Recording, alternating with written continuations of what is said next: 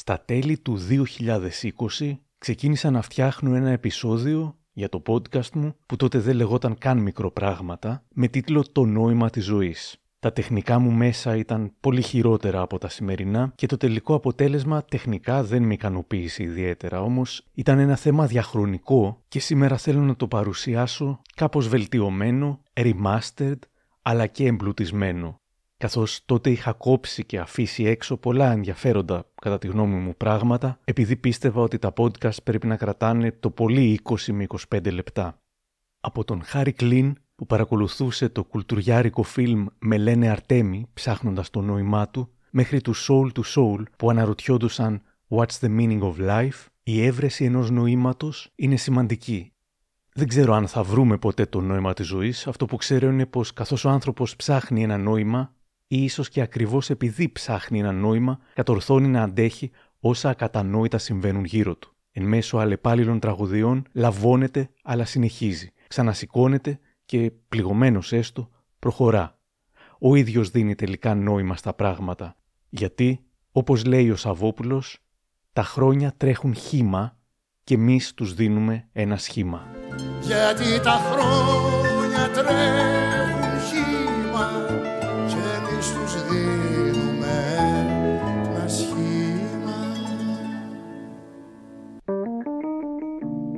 Είναι τα podcast της Λάιφο. Δώστε βάση να μου. Από εδώ και πέρα αρχίζει το νόημα να Έτσι και δεν το πιάσεις το έχασες να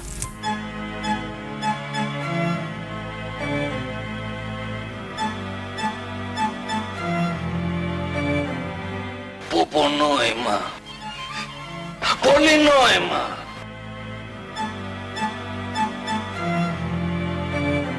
Μιλάμε για πολύ νόημα να.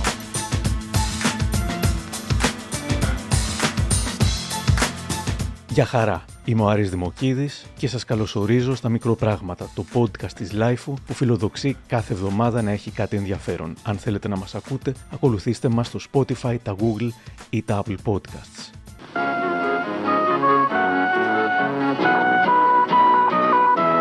Για να δούμε τι θα δούμε. Σήμερα θα επιχειρήσουμε να αναζητήσουμε το νόημα της ζωής.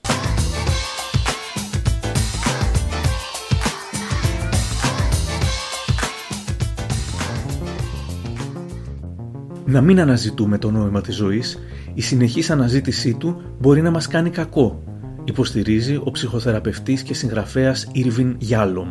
Λέει, φαίνεται πως είμαστε πλασμένοι να αναζητούμε τη σημασία ενώ είμαστε ρηγμένοι σε έναν κόσμο από εγγενές νόημα. Ένα από τα κύρια έργα της ζωής μας είναι να επινοήσουμε έναν σκοπό αρκετά στέρεο για να στηρίξει μια ολόκληρη ζωή.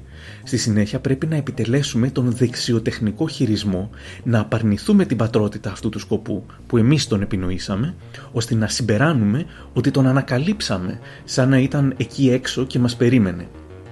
Η συνεχιζόμενη αναζήτηση για ένα ουσιαστικό σκοπό στη ζωή μας συχνά μας ρίχνει σε βαθιά κρίση. Όλο και περισσότεροι άνθρωποι ανατρέχουν στην ψυχοθεραπεία επειδή αγωνιούν για ένα σκοπό στη ζωή τους. Ο Γιούγκ υπολόγισε ότι το 1 τρίτο των ασθενών του τον συμβουλεύτηκαν για αυτό το λόγο.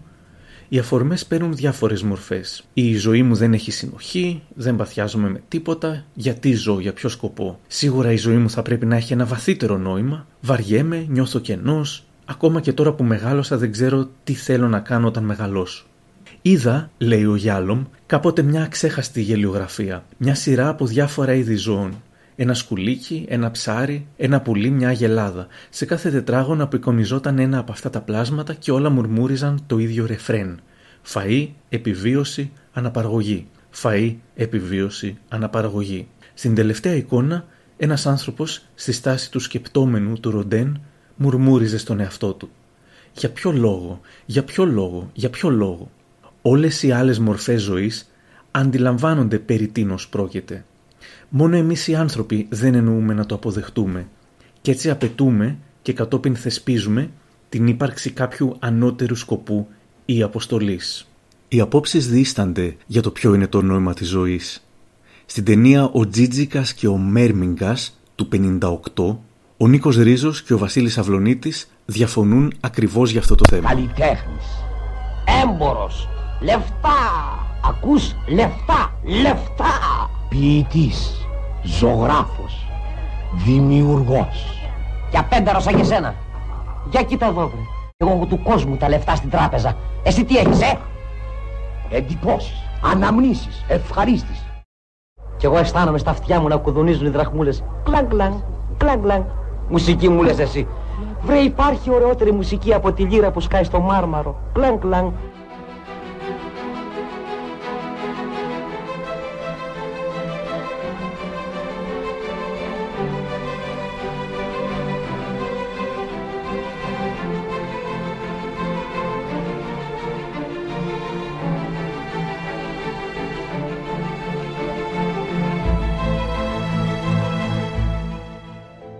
Ρώτησα τους αναγνώστες των μικροπραγμάτων της Λάιφου.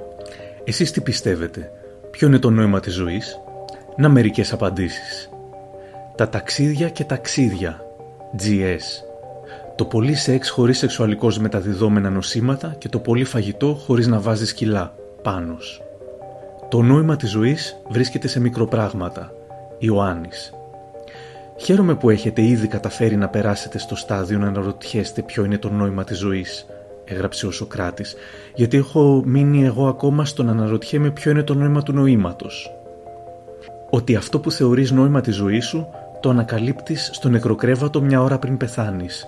Βίξ. Το ίδιο αναρωτιόμουν κι εγώ μέχρι που έγινα μαμά. Όταν αντίκρισα πρώτη φορά την κόρη μου, κατάλαβα ποιο ήταν το νόημα της δικής μου ζωής. Τζιζί. Να προσπαθήσεις να αφήσεις τους επόμενους έναν πιο βελτιωμένο κόσμο, σε όλους τους τομείς. 34.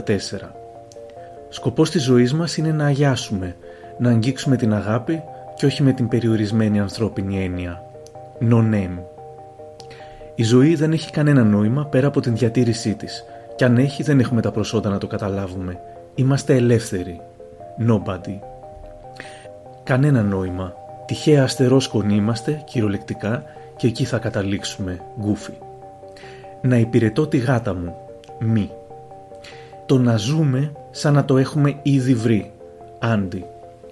Να βλέπεις την ταινία των Monty Python «Το νόημα της ζωής» μια φορά την εβδομάδα μπας και καταλάβεις. Mr. Κρυοσότ.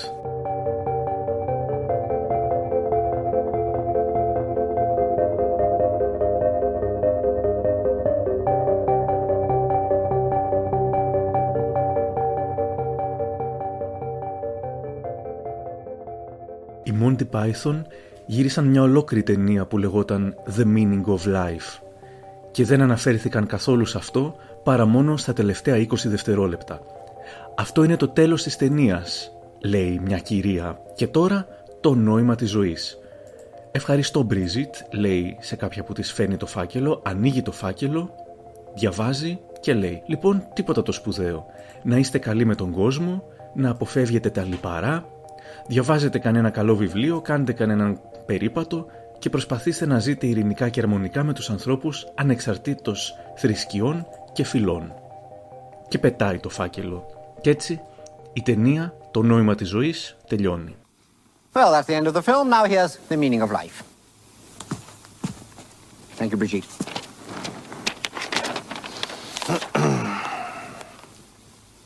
well, it's nothing very special. Try and be nice to people, avoid eating fat, read a good book every now and then, get some walking in, and try and live together in peace and harmony with people of all creeds and nations. Πολλοί μου απάντησαν ότι το νόημα της ζωής είναι 42. Το ίδιο σκέφτηκα και εγώ με το που έγινα 42 ετών. Είναι βέβαια μια αναφορά στο χιουμοριστικό έπος επιστημονικής φαντασίας «Γυρίστε το γαλαξία με οτοστόπ» του Douglas Adams. Σε ένα από τα βιβλία «Η ζωή, το σύμπαν και τα πάντα» περιγράφεται μια μικρή υπαρξιακή αστεία ιστορία. Για να βρουν την ύψιστη απάντηση στη ζωή, στο σύμπαν και στα πάντα, χρησιμοποιούν τον υπερυπολογιστή Deep Thought. Ύστερα από ένα πολύ μεγάλο χρόνο υπολογισμού, 7,5 εκατομμύρια χρόνια, ο Deep Thought υπολογίζει, βρίσκει και δίνει την απάντηση. Και αυτή είναι ο αριθμός 42. Χωρίς καμία άλλη εξήγηση. Το μυστήριο συνεχίζεται. Well, you're really not going to like it. Tell us. The answer to the great question yes. of life, the universe, and everything yes. is yes. is yes. 42. It was a tough assignment. 42? Is that all you've got to show for seven and a half billion years' work? Κάτι ωραίο που είπε σε συνέντευξή της στο Γιάννη Πανταζόπουλο στη LiFO η Αναστασία Κοτανίδου, διευθύντρια της ΜΕΘ Ευαγγελισμού. Η αγάπη είναι μια λέξη που έχει ξεχωριστή σημασία για μένα. Μου δίνει απεριόριστη δύναμη και αποτελεί απαραίτητο μοχλό στη διαρκή μου κίνηση. Είναι ένα λυτρωτικό αίσθημα στις απέραντες δυσκολίες ενός νοσοκομείου. Η εμπειρία μου έχει δείξει ότι όσο πιο στέρεα προσωπικότητα έχεις, τόσο πιο εύκολα θα ανακαλύψεις όχι μόνο τι είναι αυτό που θέλεις, αλλά και πώς να το πετύχεις. Θυμάμαι μια υπαρξιακή κομμωδία με την Κατρίν Ντενεύ, που η υπόθεσή της επικεντρωνόταν στο ερώτημα τι συμβαίνει όταν οι άνθρωποι μαθαίνουν την ημερομηνία θανάτου τους; Έχω μάθει λοιπόν να ζω την κάθε μέρα σαν να είναι η τελευταία. Γι' αυτό προτιμώ το παρόν και όχι το μέλλον, το οποίο μου αρέσει να φαντάζομαι μέσα από τα όνειρά μου. Τέλος, η ζωή με έχει διδάξει να κάνω υπομονή. Καθόλου εύκολο, αλλά αναγκαίο. Ο YouTuber 2J ρώτησε τους συνδρομητές του ποιο είναι το νόημα της ζωής; και σε επόμενο βιντεάκι διάβασε μερικές από τις απαντήσεις τους. Ιδού. Το νόημα της ζωής είναι να παρατηρούμε προσεκτικά τις γιαγιάδες και τους παππούδες μας. Για να μην καταντήσουμε σαν αυτούς. Πρέπει να υπάρχει νόημα. Απλά ζήσε και σκάσε. Κάτι τέτοιο θα έλεγα κι εγώ. Ε, το νόημα της ζωής είναι να βρεις ποιο είναι το νόημα της ζωής. Μη μου παίζεις τον έξυπνο. Το νόημα της ζωής είναι να παίρνεις likes στα social media γιατί χρειαζόμαστε likes για να επιβιώσουμε. Πώς αλλιώς θα αγοράσουμε φαγητό; Με λεφτά; Το νήμα της ζωής είναι να βλέπω έξω από το παράθυρο τις χειμωνιάτικες βροχερές μέρες. Και να γελάω με τα άτομα που δεν έχουν ομπρέλα. Να μια θετική απάντηση. Η ζωή δεν έχει νόημα! Το νόημα της ζωής είναι να καταλάβουμε τι λένε οι Έλληνες ράπερ στα τραούδια τους.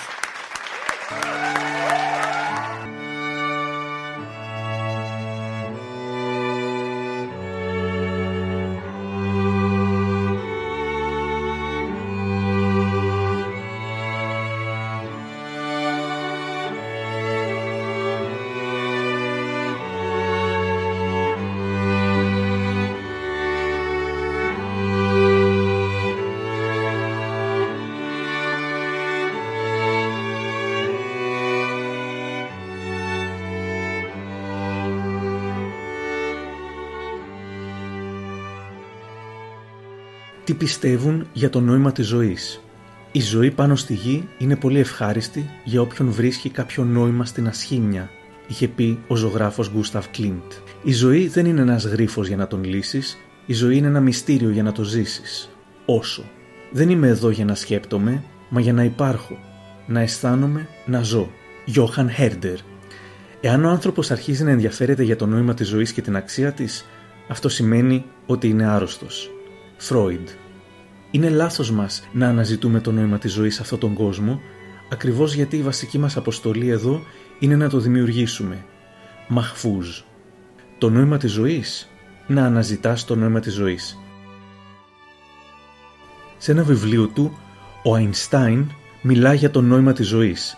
Ποιο είναι το νόημα της ανθρώπινης ζωής ή εν προκειμένου της ζωής οποιοδήποτε πλάσματος, το να γνωρίζεις την απάντηση σε αυτό το ερώτημα σημαίνει να είσαι θρησκευόμενος. Ρωτάτε, έχει λοιπόν νόημα να κάνω αυτή την ερώτηση; Απαντώ, ο άνθρωπος που θεωρεί τη ζωή του και τη ζωή των συνανθρώπων του χωρίς νόημα και ασήμαντη δεν είναι απλώς δυστυχισμένος, αλλά σχεδόν ακατάλληλος για τη ζωή.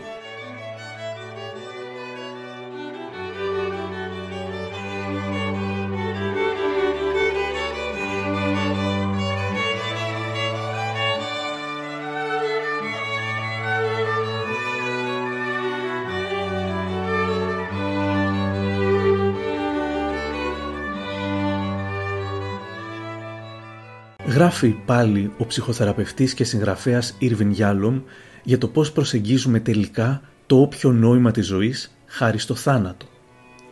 Με τον τρόπο που προσεγγίζονται οι υπαρξιακές αγωνίες, θάνατος, μοναξιά, ελευθερία, έχει διαπιστωθεί ότι το θέμα του νοήματος της ζωής είναι καλύτερα να προσεγγίζεται πλαγίως. Είναι καλύτερα να μην κυνηγά κανείς ένα επιτούτου νόημα, αλλά να το αφήνει να αναδυθεί μέσα από την αυθεντική και ουσιαστική συμμετοχή από την καταβήθηση σε μια ενασχόληση που μας διευρύνει, μας γεμίζει και μας κάνει να υπερβούμε τον εαυτό μας. Εμείς οι θεραπευτές κάνουμε περισσότερο καλό όταν εντοπίζουμε και βοηθάμε να αφαιρεθούν τα εμπόδια προς μια τέτοια ενασχόληση. Ένα από τα μεγαλύτερα πλεονεκτήματα του επαγγέλματος του ψυχοθεραπευτή είναι να μας εμβολιάζει εναντίον μιας κρίσης νοήματος στη ζωή μας. Ιδιαίτερο ενδιαφέρον έχουν οι άνθρωποι που πενθούν το θάνατο του συντρόφου τους και εντυπωσιακή είναι η απόγνωση που αναδύεται από τη διάρρηξη του συνδέσμου με τον σύντροφο, η οποία ξεπερνά και το ίδιο το βίωμα της απώλειας. Οι χείροι και οι χείρες μιλούν για την οδύνη να ζουν μια ζωή που τώρα κανείς δεν παρατηρεί. Κανείς δεν ξέρει τι ώρα έρχονται σπίτι, τι ώρα πάνε για ύπνο, τι ώρα ξυπνάνε. Και ποιος δεν ξέρει ανθρώπους που συντηρούν μια απολύτως μη ικανοποιητική σχέση, ακριβώς επειδή λαχταρούν έχουν πλάι τους κάποιον που γνωρίζει τη ζωή τους.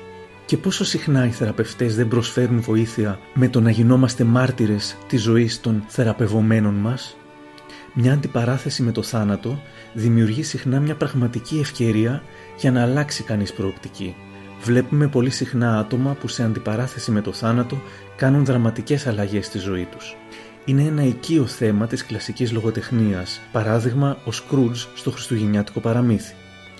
Ασθενείς με καρκίνο έχουν περιγράψει την εμπειρία της εκ νέου ιεράρχησης των αξιών στη ζωή και της απόρριψης των ασήμαντων, του να λένε όχι σε πράγματα που δεν έχουν σημασία να στρέφουν την προσοχή τους σε αγαπημένους ανθρώπους, στους ρυθμούς της γης, στην εναλλαγή των εποχών, στην έγνοια για το πρότυπο του θανάτου που θέτουν για τους άλλους. Με έναν μακάβριο τρόπο, ο καρκίνος θεραπεύει την ψυχονεύρωση και ο θάνατος προσφέρει μια αλάθητη πικρή αλλά και γλυκιά ένταση στη ζωή. Οι ασθενείς πολλές φορές θρυνούν «Τι κρίμα που χρειάστηκε να φτάσω ως εδώ για να κατακτήσω τη σοφία, τώρα που το σώμα μου πεθαίνει» είναι μια δήλωση που θέτει μια μείζωνα πρόκληση στους θεραπευτές.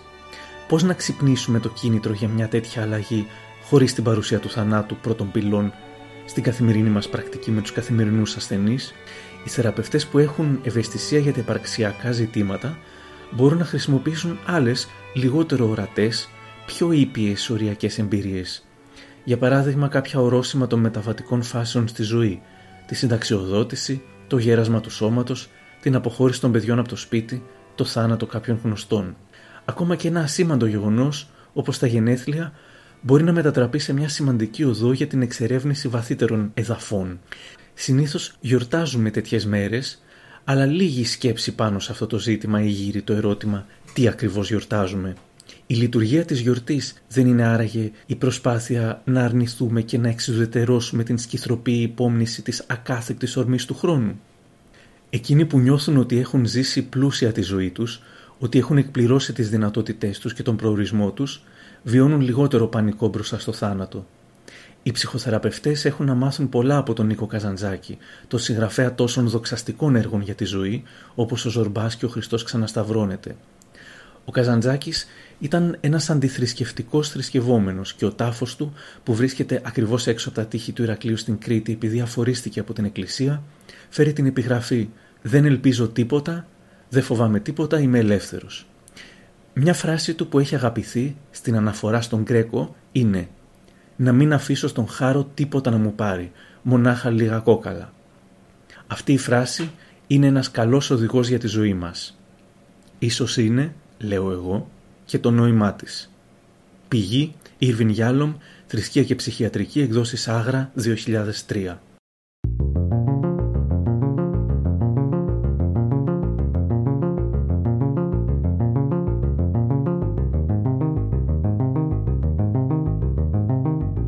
Και τώρα ο Γιάννης Ρίτσος απαγγέλει το ποίημα του «Το νόημα της απλότητας».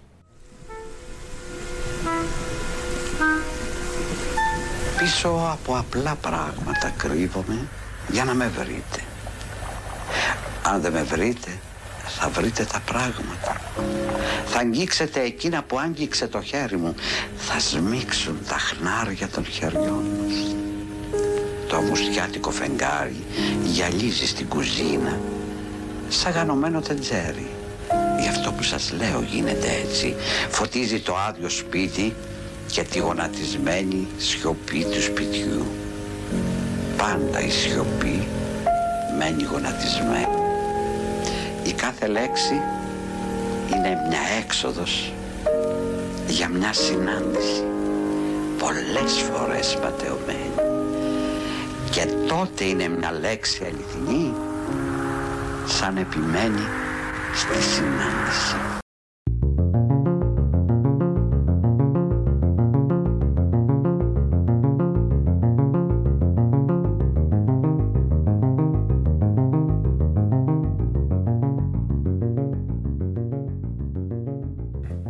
«Γράμμα στο νεότερο εαυτό μου» εκδόσεις Key Books έχει υπότιτλο «80 σπουδαίοι άνθρωποι γράφουν για το νόημα της ζωής» και το κάνουν στέλνοντας ένα γράμμα στον 16χρονο εαυτό τους. Από τον Alice Cooper και τον Philip Glass μέχρι τον Jamie Oliver, τον Salman Rushdie, τον Danny DeVito, τον Paul McCartney, τη Margaret Atwood, την Olivia Colman, ακόμα και τον 50 Cent, όλοι τους θυμούνται την περίοδο πριν γίνουν διάσημοι και δίνουν συμβουλές στον νεότερο εαυτό τους, προσπαθώντας να βρουν κι αυτοί εκ των υστέρων το νόημα της ζωής. Έχοντας κάτι πάρα πάρα πολύ σημαντικό, την ιστερογνωσία. Θα σας διαβάσω το γράμμα που στέλνει στο νεότερο εαυτό της η Κρίση Χάιντ, τραγουδίστρια των Pretenders. Στα 16 είχα λέει μόνο ένα ενδιαφέρον, τη μουσική, τίποτα άλλο. Ήταν 1967, το ζενήθ της μουσικής, τότε που όλα απογειώθηκαν. Όλα τα αγγλικά συγκροτήματα, ο Τζίμι Χέντριξ. Μεγάλωσα στα προάστια του Οχάιου και ζούσα με το ραδιόφωνο. Ο πόλεμος του Βιετνάμ μενόταν και η κουλτούρα των νέων φούντωνε. Υπήρχε ένα πελώριο χάσμα γενναιών και είχαμε ένα μότο. Μην εμπιστεύεσαι κανένα άνω των 30. Για μας όλα είχαν να κάνουν με τη μουσική και τα ναρκωτικά. Ήμουν παιδί και έτσι νόμιζα πως ήμουν παντογνώστρια. Θα έλεγα στον νεότερο εαυτό μου να σέβεται τους γονείς του. Οι γονείς μου ήταν γνήσιοι εργατικοί Αμερικανοί από τα προάστια. Δεν καταλάβαιναν τι μου συνέβαινε, ούτε τους άρεσε κιόλας. Δεν μπορούσαμε να επικοινωνήσουμε, κάθε κουβέντα κατέληγε σε καυγά. Με αυτήν την τεράστια ιδεολογική σύγκρουση άρχισαν να στραβώνουν τα πράγματα. Όμως τώρα καταλαβαίνω ότι οι γονείς μου ήταν απλώς δύο αξιοπρεπείς άνθρωποι που προσπαθούσαν να κρατήσουν ενωμένη την οικογένειά τους. Ω γιαγιά πλέον αντιλαμβάνομαι πόσο δύσκολο είναι και ξέρω ότι δεν υπήρξα πετυχημένη όσο οι γονείς μου στο να κρατήσω την οικογένειά μου ενωμένη. Πάντοτε ήμουν σαν αμένα κάρβουνα. Είναι πολύ άβολο να αισθάνεσαι ξένη στην ίδια σου τη γειτονιά. Είναι πολύ πιο εύκολο να νιώθεις ξένος σε ξένο τόπο. Δεν είχα καν δει ποτέ μου διαβατήριο και ούτε ήξερα κανέναν που να ήθελε να φύγει, όμως εγώ ήθελα να την κάνω. Κάτι με οθούσε. Δεν ταξίδεψα στη ΣΥΠΑ, πήγα κατευθείαν στο Λονδίνο, γιατί εκεί ήταν όλα τα συγκροτήματα. Θα συμβούλευα τον νεότερο εαυτό μου να μην παραστηρθεί από τα ναρκωτικά. Κατά πρώτον, θα του έλεγα να κόψει το κάπνισμα, αντί να το σκέφτεται για 40 χρόνια και να το κόψει μετά. Το κάπνισμα είναι η μεγαλύτερη απάτη της κοινωνίας μας. Και το αλκοόλ επίσης. Θα έλεγα στον νεότερο εαυτό μου να αρκεστεί στο χόρτο. Σπατάλησα πολύ χρόνο στα ναρκωτικά και στο αλκοόλ και τίποτα καλό δεν βγήκε. Είμαι πολύ κλειστός άνθρωπος και ποτέ δεν έβγαλα τα άπλητά μου στη φόρα, όμως το γεγονός ότι δύο από το συγκρότημά μου πέθαναν μέσα σε μια χρονιά, μάλλον λέει πολλά. Κάποιες φορές δυσκολεύεσαι να έχεις υπομονή με τα παιδιά σου, ενώ προσπαθείς να πληρώσεις λογαριασμούς και να κουμαντάρεις τα πάντα, και βλέπεις τις σχέσεις σου να διαλύονται και γίνεσαι ράκος συναισθηματικά. Είναι ευκολότερο όταν γίνεσαι γιαγιά ή παππούς. Τότε είσαι πιο χαλαρός. Ωστόσο, ποτέ δεν επέτρεψα να κυκλοφορήσει η φωτογραφία μου με τα παιδιά μου. Η μοναδική φορά ήταν στην κηδεία του Τζο Στράμερ και τότε ήταν ενήλικα και είπα «Ας το κάνουμε για τον Τζο, επειδή τον αγαπούσαμε».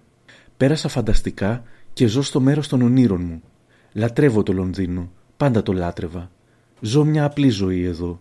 Εξακολουθώ να αγοράζω το περιοδικό Viz και κυκλοφορώ με το λεωφορείο. Οι άνθρωποι που με βλέπουν υποθέτουν ότι δεν είμαι εγώ και έτσι με αφήνουν στην ησυχία μου. Εάν κρατάς το στόμα σου κλειστό και δεν μιλάς στους δημοσιογράφους, μπορείς να ζεις φυσιολογικά. Νομίζω πως η θετική στάση είναι θέμα πειθαρχίας. Η κατάθλιψη είναι εχθρός και θα σε καταστρέψει. Πρέπει να την πολεμάς. Εάν ζεις ακολουθώντας τις αρχές σου, θα πρέπει μια από αυτές να είναι να μην βυθιστείς στη σκοτεινή νύχτα της ψυχής. Τώρα που είμαι πιο μεγάλη, σκέφτομαι περισσότερο το θάνατο. Στα 20 το μέλλον λάμπει μπροστά σου και φαίνεται ατελείωτο. Αν και δεν ήταν καθόλου έτσι για τον κιθαρίστα μου που πέθανε στα 25. Όμως το πεπερασμένο της ζωής στέκεται μπροστά σου όταν φτάνει στην ηλικία μου. Ωστόσο, για να είμαι ειλικρινής, το γουστάρω κάπως αυτό και δεν με ενοχλεί. Έκανα αυτά που ήθελα και είμαι έτοιμη για ό,τι και αν με περιμένει.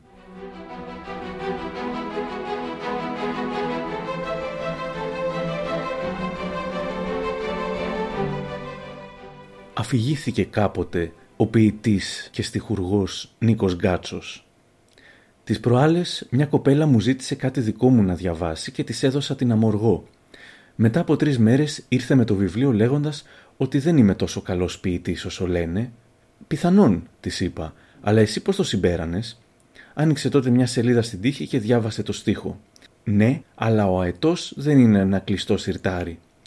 Με κοίταξε και είπε «Μα είναι στίχος τώρα αυτός για σοβαρό άνθρωπο» «Για στάσου» της απάντησα. «Εσύ δηλαδή νομίζεις ότι ο αητός είναι ένα κλειστό σιρτάρι» «Όχι βέβαια» διαμαρτυρήθηκε εκείνη. «Ε, αυτό ακριβώς είπα κι εγώ» Την αφήγηση του Νίκου Γκάτσου είχε μεταφέρει η Νάνα Μούσχουρη στον Φώτη Απέργη.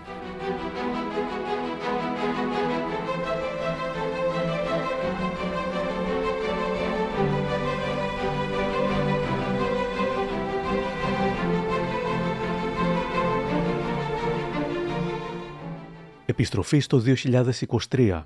Σήμερα η τεχνητή νοημοσύνη είναι πολύ δημοφιλής. Μπήκα στο περίφημο chat GPT, να κάτι που δεν υπήρχε όταν πρώτο έφτιαχνα το επεισόδιο, και ρώτησα το AI. Ποιο είναι το νόημα της ζωής του Άρη Δημοκίδη; Μου απάντησε. Δεν υπάρχουν πληροφορίες για το προσωπικό νόημα της ζωής του συγγραφέα και δημοσιογράφου Άρη Δημοκίδη, καθώς αυτό είναι κάτι που καθορίζεται από τις προσωπικές του πεπιθήσεις και εμπειρίες. Μια πιθανή απάντηση στο ερώτημα, γενικά, είναι πως το νόημα της ζωής είναι αυτό που κάθε άτομο καθορίζει μόνο του, με βάση τις αξίες και τις πεπιθήσεις του. Ο σκοπός της ζωής ενός ατόμου μπορεί να είναι να αναπτύξει τα ταλέντα του, να βρει την ευτυχία και την ικανοποίηση, να προσφέρει κάτι στην κοινωνία ή ακόμα και να εξερευνήσει την ύπαρξή του. Δεν τα είπε και άσχημα η τεχνητή νοημοσύνη, όμως η πραγματική νοημοσύνη τα λέει καλύτερα. Ο συγγραφέας Διονύσης Χαριτόπουλος είχε γράψει στη LiFO το 2017 ένα άρθρο με τίτλο «Το νόημα της ζωής». Έχουν γραφτεί απίστευτες βαθυστόχαστες ή καλλιεπείς βλακίες, λέει, με το ίδιο αγωνιώδες ερώτημα για το νόημα της ζωής. Τέτοιο πράγμα δεν υπάρχει. Και όσο μπουρδα είναι το ερώτημα, άλλο τόσο μπουρδα θα είναι και η απάντηση. Οι τσαρλατάνοι των θρησκειών, της μαντεία, της μαγείας, της αστρολογίας, του φεγγσούι, των μετεμψυχώσεων, στην απουσία νοήματος βασίζονται.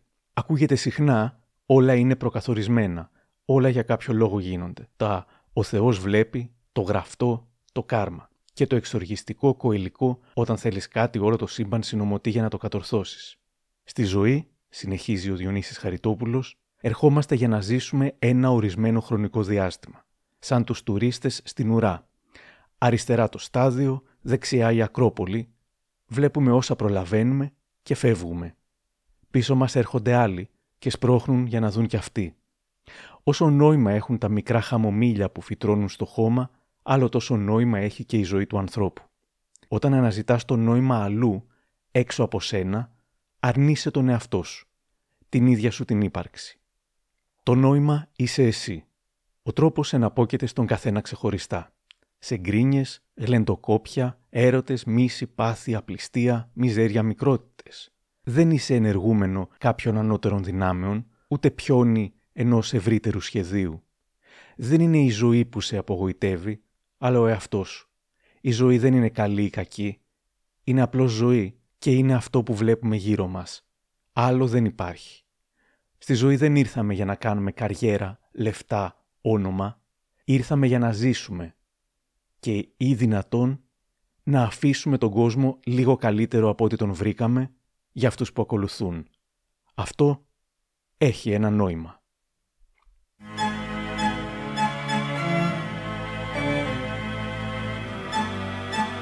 Πολύ νόημα. Μιλάμε για πολύ νόημα να.